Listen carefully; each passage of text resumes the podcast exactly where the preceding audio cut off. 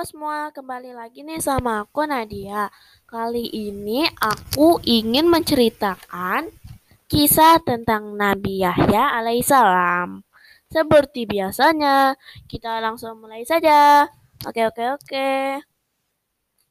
Sejak masa kelahirannya, kehidupan Nabi Yahya alaihissalam tidak pernah sepi dengan kejadian yang menggetarkan iman.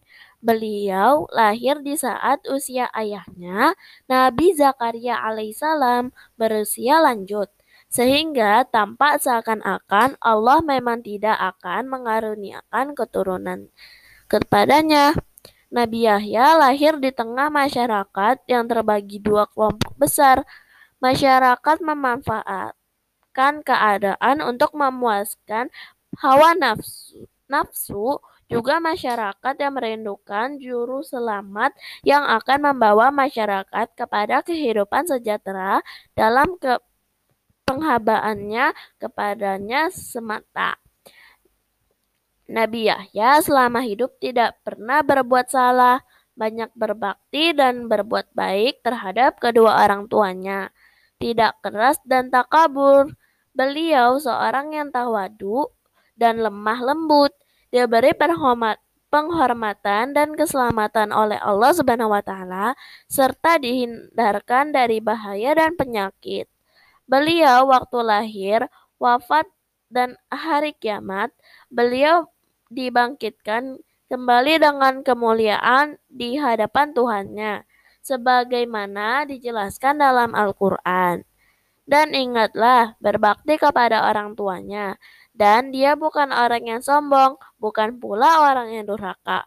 Dan kesejahteraan bagi dirinya pada hari lahirnya, hari pada hari wafatnya, dan pada hari dia dibangkitkan hidup kembali. Surat Al-Maryam.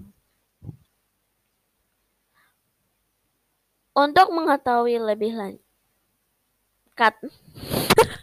maaf, maaf, salah baca ya guys, maaf. Allah mengharuniakan sifat penyayang Al-Hanan kepada Yahya alaihissalam sejak usia remaja.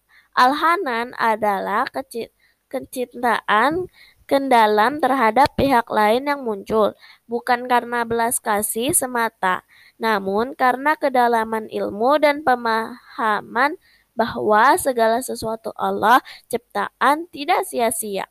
Melalui karakter Al-Hanan ini, Yahya remaja tumbuh kembang menjadi pribadi dan fokus dan maksimal menjalankan tugas penghambaan karena sadar atas kedudukan diri di hadapan Allah sebagai hambanya.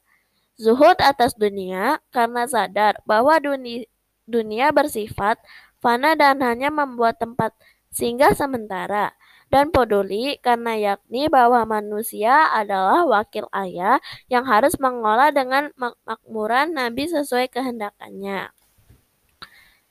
Yahya remaja mengungkapkan rasa sayang kepada seluruh makhluknya. Ia tidak hanya mencintai sesama manusia, bahkan burung-burung, gunung, gurun, dan binatang buas sekalipun ia sayangi, tak terkecuali. Yahya remaja menyadari bahwa seluruh ciptaan Allah telah ditetapkan guna dan manfaatnya bagi kehidupan manusia yang harus digali dan diketahui manusia agar bisa memaksimalkannya seoptimal semungkin. Yahya adalah seorang nabi yang menjadi cermin dari ibadah, zuhud, dan cinta. Nabi Yahya mengungkapkan rasa cintanya kepada semua makhluk. Ia dicintai oleh manusia, burung-burung, binatang buas, bahkan gunung dan gunung. Darah Nabi Yahya tertumpah ketika beliau bersumpah mempertahankan kebenaran yang disampaikan di istana raja yang lalim. Peristiwa Peristiwa tragis itu berkaitan dengan seorang penari pelancur. Para, para ulama banyak menyebutnya menyebutkan keutamaan Yahya.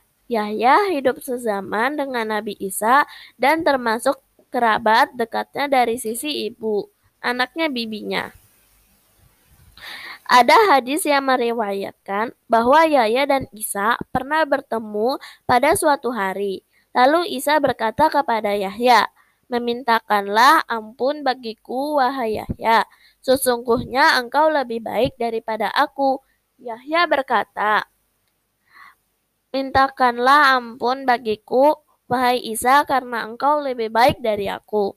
Isa berkata, Tidak, engkaulah yang lebih baik daripada aku. Engkau mengucapkan salam kepadaku, sedangkan Allah Subhanahu wa mengucapkan salam kepadamu.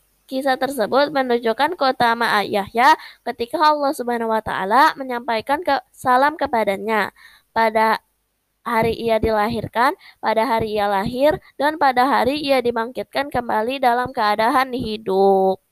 Oke, mungkin segini dulu untuk yang aku bisa ceritakan. Mohon maaf kalau bila ada kesalahan, maafkan besar-besar. Oke, bye-bye, see you next time.